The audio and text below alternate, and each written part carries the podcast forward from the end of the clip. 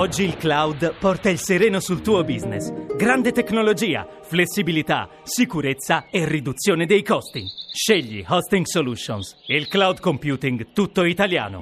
hosting solutions punto it. Baobab, Rai Radio uno.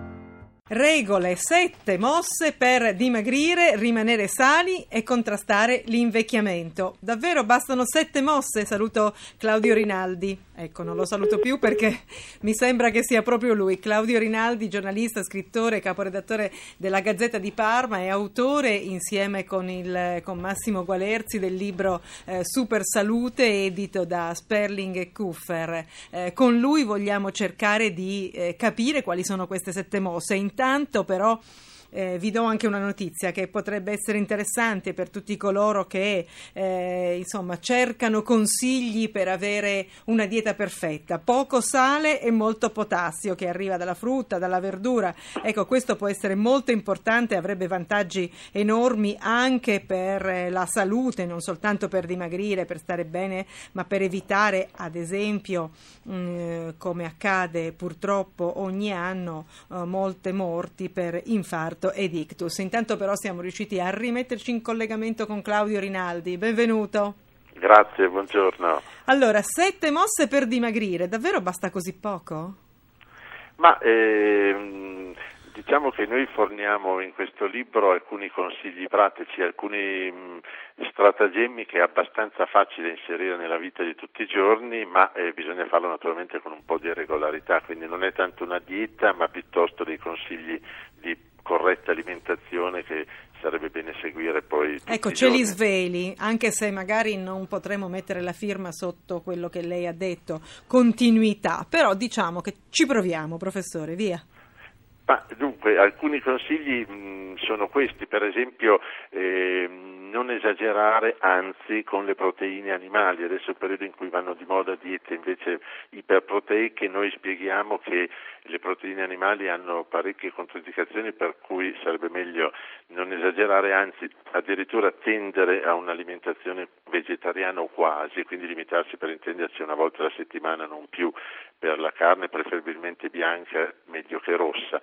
E poi invece preferire sempre eh, i cereali integrali rispetto alla pasta, per esempio, di grano duro, quindi eh, pasta integrale, mais, orzo, avena, e che si possono preparare in tanti modi anche sfiziosi e piacevoli. Parlo tra l'altro con uno che eh, si ritiene assolutamente un buon gustaio e quindi amo la buona tavola. Ci sono tanti modi per cucinare queste piatti, questi, piatti, questi ingredienti in modo sfizioso. E una regola che eh, aurea è anche quella di limitare il più possibile il sale. Questo è eh, un errore che molti di noi compiono, e cioè di esagerare. Tutti noi consumiamo, almeno in Italia, più del doppio, forse del triplo della quantità che sarebbe eh, teoricamente consentita. Il sale fa male, a qualcuno sale sensibile fa particolarmente male, però eh, limitare, limitare il sale significa anche imparare a scoprire il gusto vero di, di molti alimenti che noi invece siamo abituati a mangiare e coprire, per quanto riguarda appunto il gusto, con il sale. Siamo convinti che il sale dia sapore, in realtà in molti casi copre il sapore vero degli alimenti. E poi tanta frutta e verdura, che hanno naturalmente fibre preziose per l'organismo, hanno anche delle proprietà antinfiammatorie, soprattutto certi tipi di frutta, che sono davvero eh, molto importanti, anche perché il discorso legato non solo alla corretta alimentazione che noi facciamo nel libro, ma anche a tutte le altre regole che proviamo a dare, rientra anche nel, nel campo di cercare di eh, combattere l'invecchiamento e combattere questa infiammazione che è responsabile di tante patologie di cui soffriamo.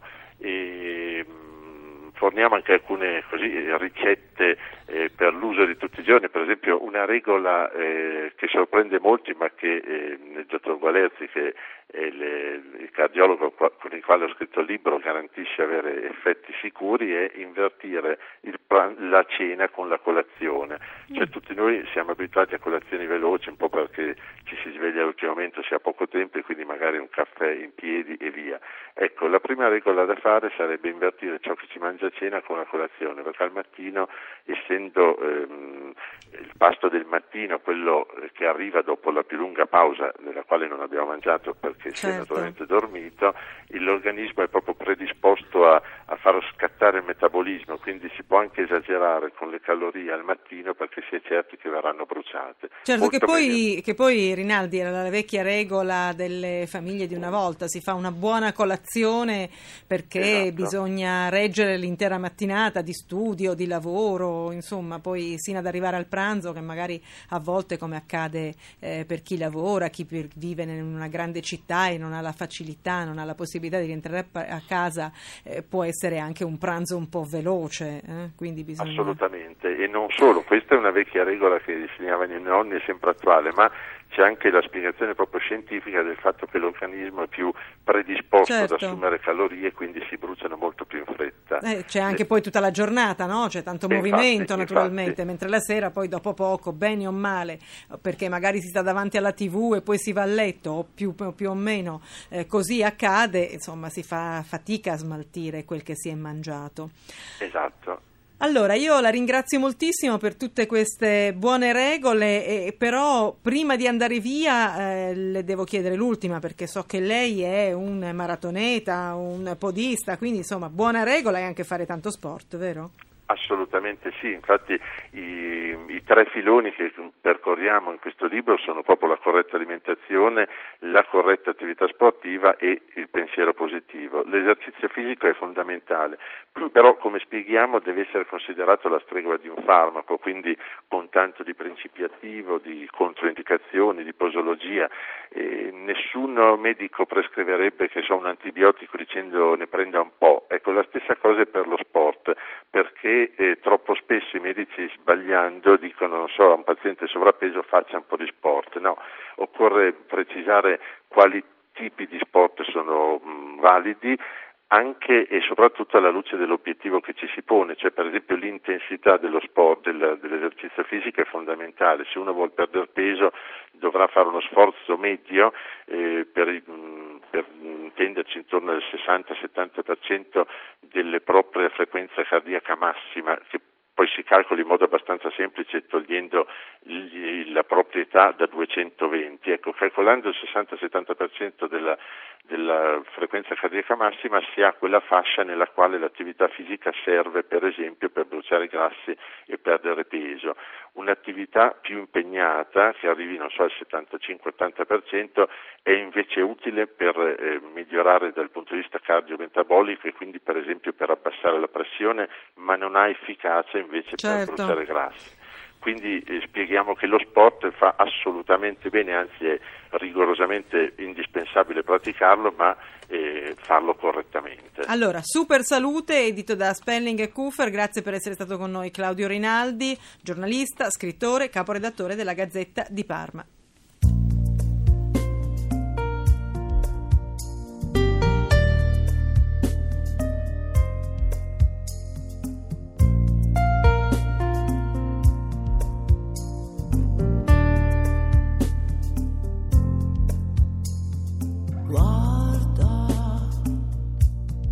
Io sono la sola ormai, credi, non c'è più nessuno che quando chiedi troppo e lo sai, quando vuoi quello che non sei te, ricordati di me, forse non mi credi.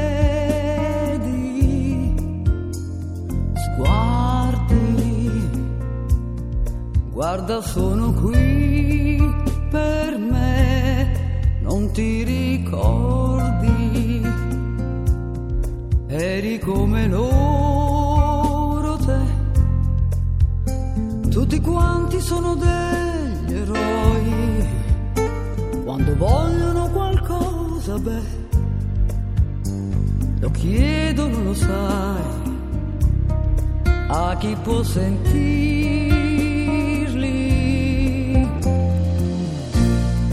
La cambio io la vita che non ce la fa cambiare me.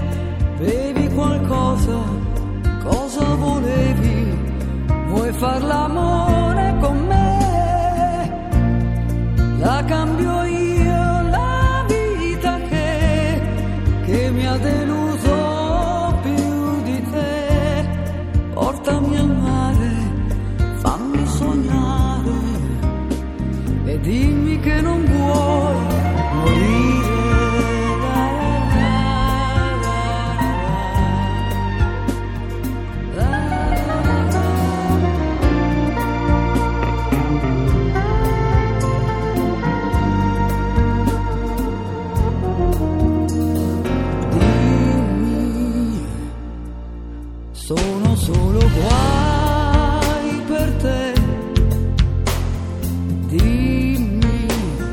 solamente da un uomo semplice, come, come si è definito nel suo ultimo disco, eh, solamente dalla mente di Vasco Rossi poteva uscire una frase così: portami al mare, fammi sognare e dimmi che non vuoi morire. Questa è una canzone scritta da Vasco Rossi con Gaetano Curreri, questi due grandi amici. Più volte Gaetano eh, mi ha raccontato che proprio Vasco fu a dire: beh, questa canzone qua potrebbe andare a Patty Pravo, e difatti fu così oh, proprio. Sono un ottimo imitatore, eh? sì, sì. E in effetti fu proprio così, e andò a, a, a Patty Pravo nel millenovecentonovantasette al Festival di Sanremo, vinse un premio della critica. È una canzone meravigliosa, sei d'accordo, Tiziana? Meravigliosa. E che cosa ti ispira? A me potrebbe ispirare, lo so, una ricetta. Una ricetta, sentiamo un po'. Fabio Campoli? Eccomi qua, buon pomeriggio a voi. Allora, chef, presidente del Circolo dei Buongustai, ma anche a lei ha ispirato una ricetta questa "dimmi che non vuoi morire"? Soprattutto a lei, direi.